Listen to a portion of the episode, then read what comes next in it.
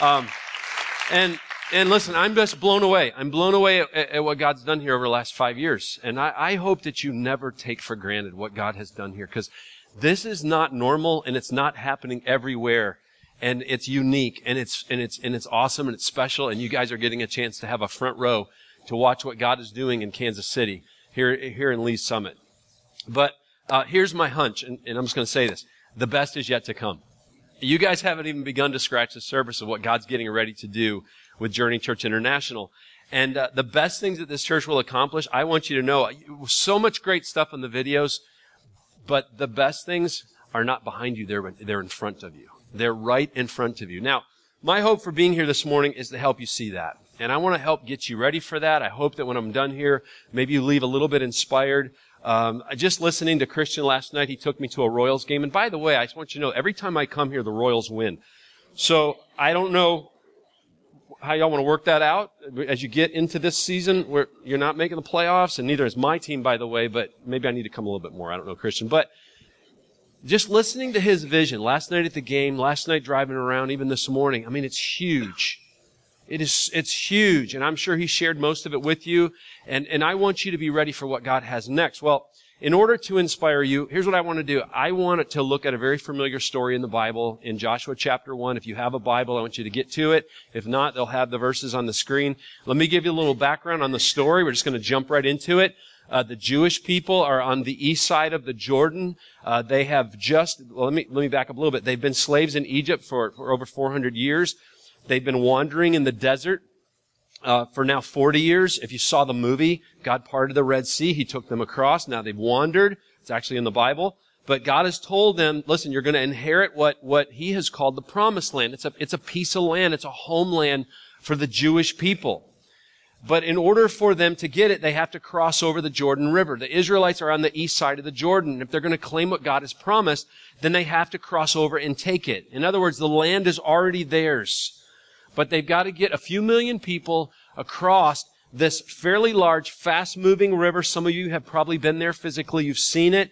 And they're actually going to have to defeat some very hostile people groups that live on the other side. And so they have this huge, daunting task in front of them. Now remember this.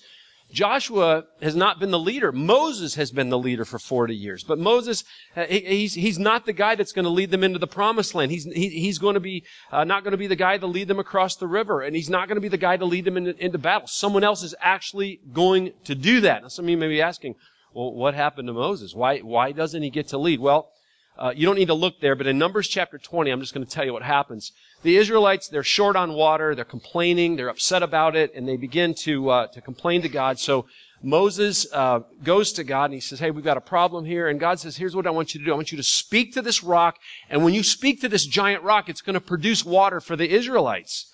But instead, Moses, as he had done in the past, he gets upset at the Israelites because they're complaining, complaining, they're whining. And so he hits the rock twice with a stick. And, and, and God tells Moses, listen, because you did not honor me in front of the people, and because you did not actually believe what I told you to do, and you did something else, you hit the rock instead of speaking to the rock, he said, I'm going to bring you water, but you're not, you're not going to go into the land. You'll see the land, but you're never going to enter into the land. So in Numbers chapter 27, God tells Moses to anoint Joshua to be the, the new leader of the nation of Israel. And I'm going to read it to you. Moses did as the Lord commanded him. He took Joshua and had him stand before Eleazar, the priest, and the whole assembly. Then he laid hands on, on him and he commissioned him as the Lord instructed through Moses. So in the last chapter, we get into Deuteronomy, and the Lord takes Moses up on the Mount Nebo. He shows him the entire promised land, and then the Bible says Moses dies. At the ripe age of 120 years old, Moses is buried right there. And in verse, thir- uh, verse 9 of chapter 34, it says, Now Joshua, son of Nun, was filled with the spirit of wisdom because Moses had laid his hands on him. So the Israelites listened to him and did what the Lord had commanded Moses. Now, we get into Joshua chapter 1, and here's where we're going to pick up. We're going to start reading right here. After the death of Moses, the servant of the Lord, the Lord says to Joshua, son of Nun, Moses' aide, Moses, my servant, is dead. Now then, you and all of these people get ready to cross the Jordan River into the land I'm about to give to them, to the Israelites. So, in other words, he says, he tells Joshua, he says, Joshua, you're the man. You are now the leader. The land is yours. The, the, victories ahead of you, they're already won. They're your victories. And, and here's what you need to do to get ready to cross over to claim the land. Here are my instructions to claim victory. First of all, Moses, I want you to expect me. Expect God to do greater things than you've seen him do in the past. Now, as far as instructions go, that's a pretty great place to start, isn't it? Expect God to do greater things. Now, think for a moment of what Joshua must have been thinking and, what he's already experienced in his life. I mean, he, he was on the journey when God used Moses to part the Red Sea and to lead the children of Israel out of Egypt. He, he was part of that. One of two that, that actually saw that happen, much younger at the time. He watched God lead the people with, with a pillar of cloud by day and, and a pillar of fire by night, so that, by night so they could travel anytime they wanted to. He, Joshua was there when Moses went up to meet God on the mountain face to face, to get the Ten Commandments. I mean, he saw Moses come down from the mountain with, with a glowing face because Moses had been in God's presence. Joshua watched God miraculously provide water for the people. He watched him provide manna from heaven to feed the people. He saw God do the unbelievable, the miraculous. So how in the world could anything ever be better or more amazing than what he's already seen? And, and let's be honest, how in the world, in his mind, is he ever going to match up to the leadership of Moses? I mean, you could almost put money on the fact that Joshua was overwhelmed with the task. I'm sure that he had moments of fear and self-doubt. And the people ha- had to be wondering, I mean, can this guy really lead us into the unknown? Because we've got some unknown things coming in front of us. Does this guy truly have what it takes? And what about this new land we're getting ready to go into? I mean, we've heard the people on the other side of the Jordan are like giants. We'll never be able to defeat them. It's so easy at times to get buried with thoughts and questions like this, isn't it? Isn't it? To allow your emotions of fear and doubt to just overtake your mind, even after you've already seen God do the miraculous. And we all do that, don't we? I mean, but notice in verse 2, God doesn't, He doesn't bring up past victories. He doesn't remind Mo, uh, Joshua of, of past miracles. God never tells Joshua to act or think like Moses. Instead, He says, listen, my servant Moses, as, he's dead. You're the guy, you're the leader, you're the one I've chosen. Now get yourself ready to lead the people into the land, to, to, to get ready to, to take on what's next. In other words, what's going, what, what's ahead is going to be greater than anything you've seen in the past. So get ready for this. Expect me to do greater things than you've ever seen me do before. As Christian mentioned a moment ago, when Amy and I uh, first met Christian and Danielle, they had come to visit Westridge Church. It was in January 2011. Um, my assistant had told me they were coming. I had never met them before, knew a little bit about them. We took them out to Buffalo Wild Wings afterwards, and I'm listening to his heart. I'm listening to Danielle. I got a chance to meet their kids, Christian and KC, and and, and we're, we're just we fell in love with this couple. I mean, it was awesome. They were only 19 and 17 at the time, really young, and so we we're like, this is five years ago, and we're like, we believe in this couple. And you just, we knew that God was going to do something amazing. We knew that great things were about to happen. And now to watch what God has done here, listen, is nothing short of miraculous. Nothing short of miraculous. And there's no doubt that God has his hand on this church. I mean, he's placed Journey Church International in this community for a very specific time, for a very specific purpose, for a very specific mission, for a very specific reason. And like every other church, first and foremost, and I love this, this church has been called to make disciples of the people that live here in Lee's Summit. But, but that's happening. My goodness. I mean, listen to what, what, what you've already experienced. But the vision that God has given Christian and the leadership of this church, listen, it's awesome. It's, it's audacious. It's, it's gigantic. It's hairy. It's, it's, it's, it, it, it, it involves a vision to reach people far from God all over this community and the country and this world. But as great as the first five years have been, I want to challenge you to walk out of here today believing God for even greater things than you've seen or experienced that, in the past. Believe God that He's going to do greater things ahead of you. Now, the next thing I want to challenge you to do is to live above your circumstances. Look at verse 3 for a moment. The Lord tells Joshua, He says, I, I will give you every place where you set your foot as I promised Moses. Your territory, it will extend from the desert to Lebanon and from the great river, the Euphrates, all the Hittite country to the great sea in the west. Listen, remember, Moses has just died. The Lord is telling Joshua, take the people to where they'd never been before. Take them into a land called Canaan. Now, there's something you need to know about the land of Canaan.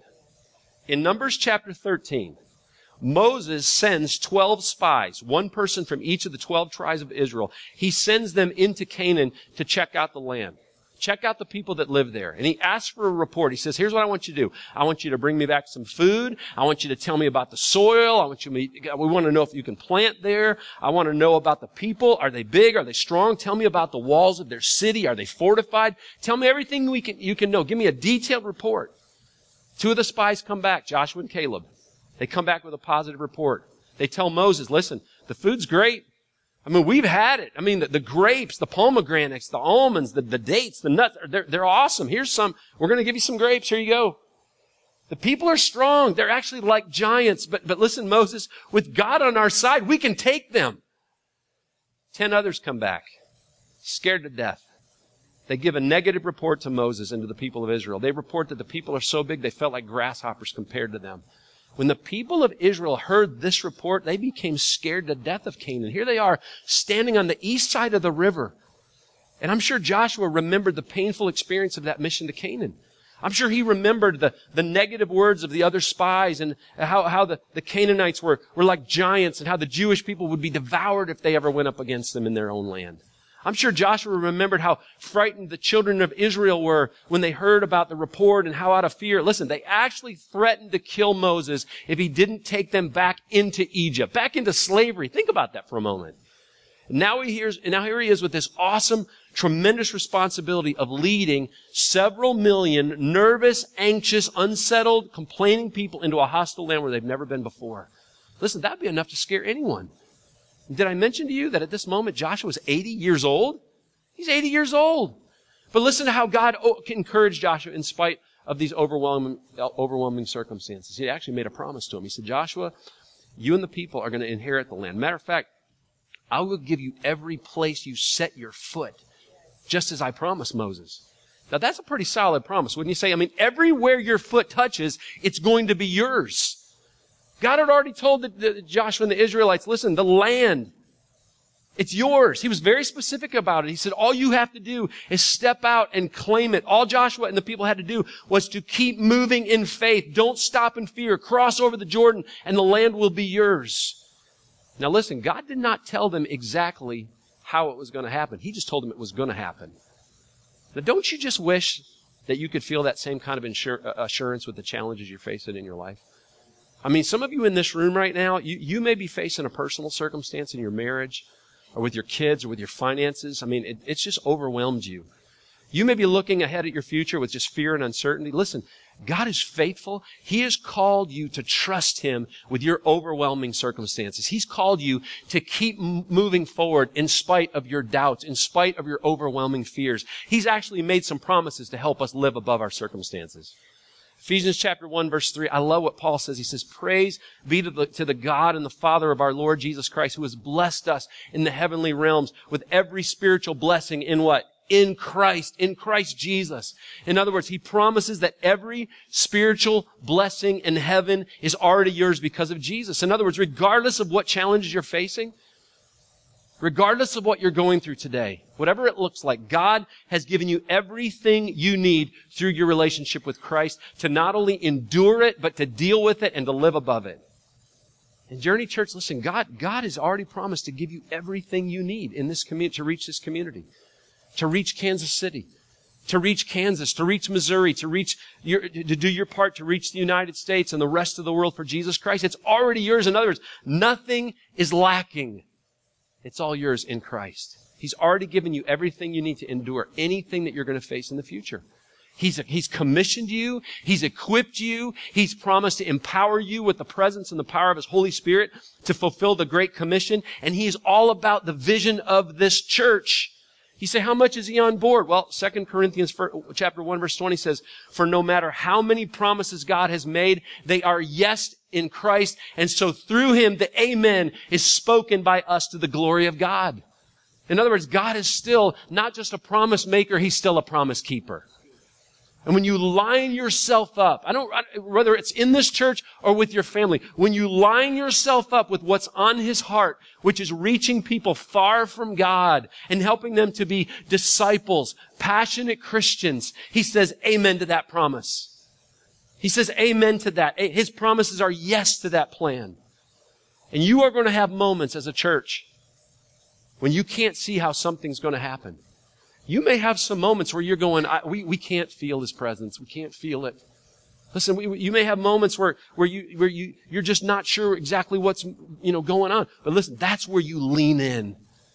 That's where you trust Him like never before. That's where you, you trust His character. You trust this line of faithfulness that has run through the last five years of this church. You trust His promises. You trust His ability. You trust His, His word and you draw close to Him. James chapter 4 verse, verse 8 says, draw near to God and he will draw near to you. That doesn't mean, that doesn't just mean that God wants to, to, to be near you. It means when you draw close to him, he will carry your burdens. He will be your strength. He will be your courage. He will be your protector. He will make a way when you can't see through it. If you're going to live above your circumstances in your life, you need to draw close to the Lord and rely on his promises. And then the third thing, trust in the Lord for courage. Look at verse 5.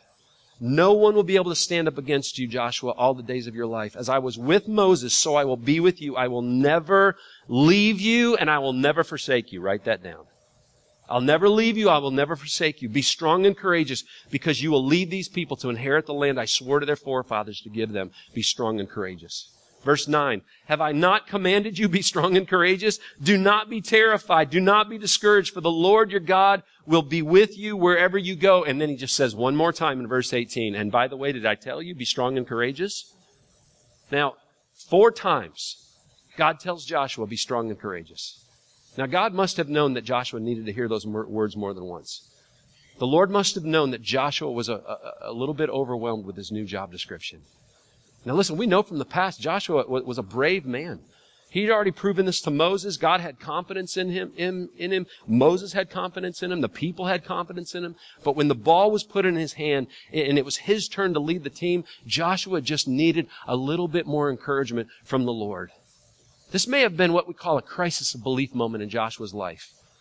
Because why else would God have to tell him four times in this one chapter, be strong and courageous? You ever had a crisis of belief moment in your life?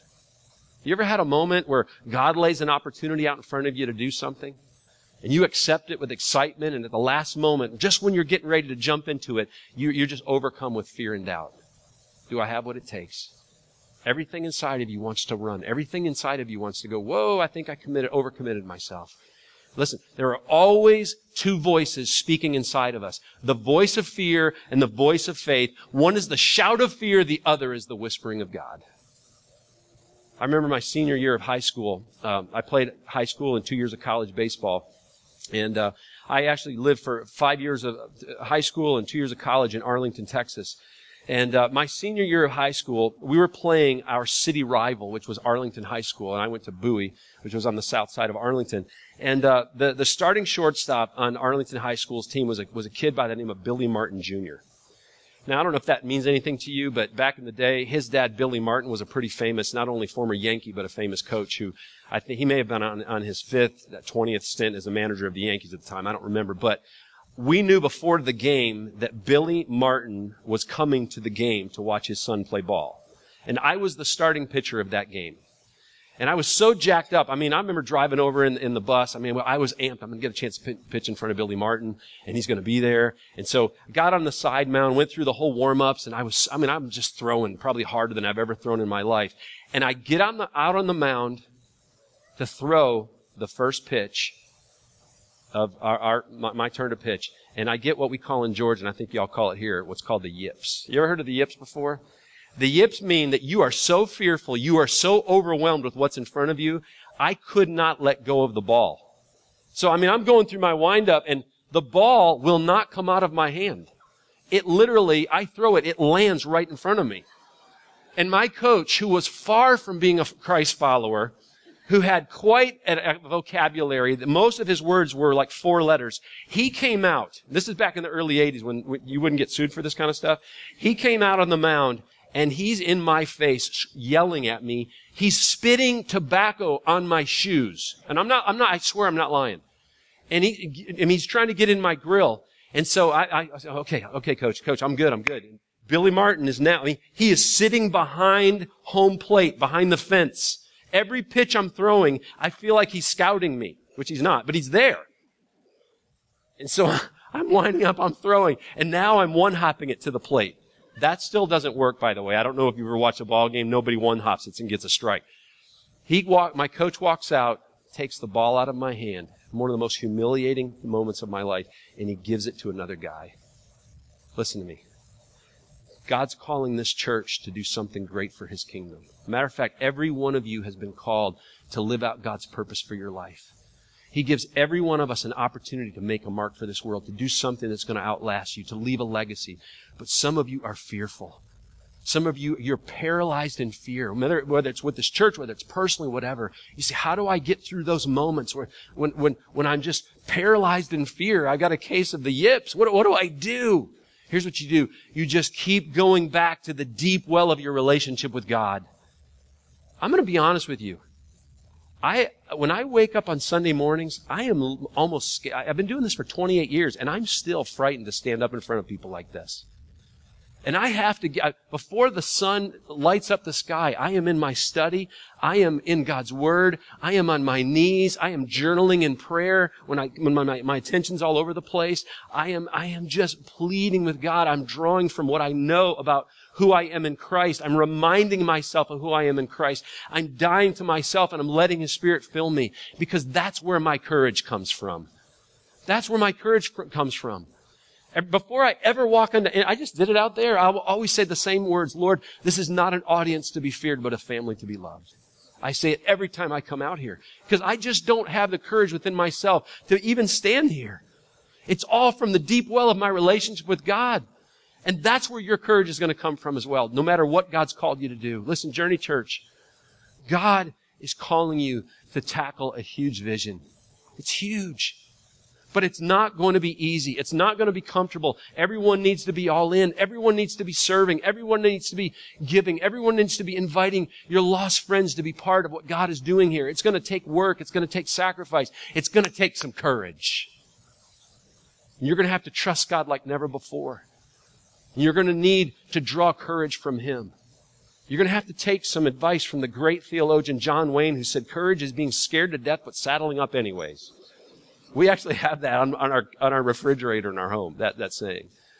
And then the fourth thing that, that God gave Joshua, he said, listen, he said, you got to choose to live under the Lord's commands. Verse 7, he said, Be strong and very courageous. Be careful to obey all the law my servant Moses gave you. Do not turn from it to the right, to the left, that you may be successful wherever you go.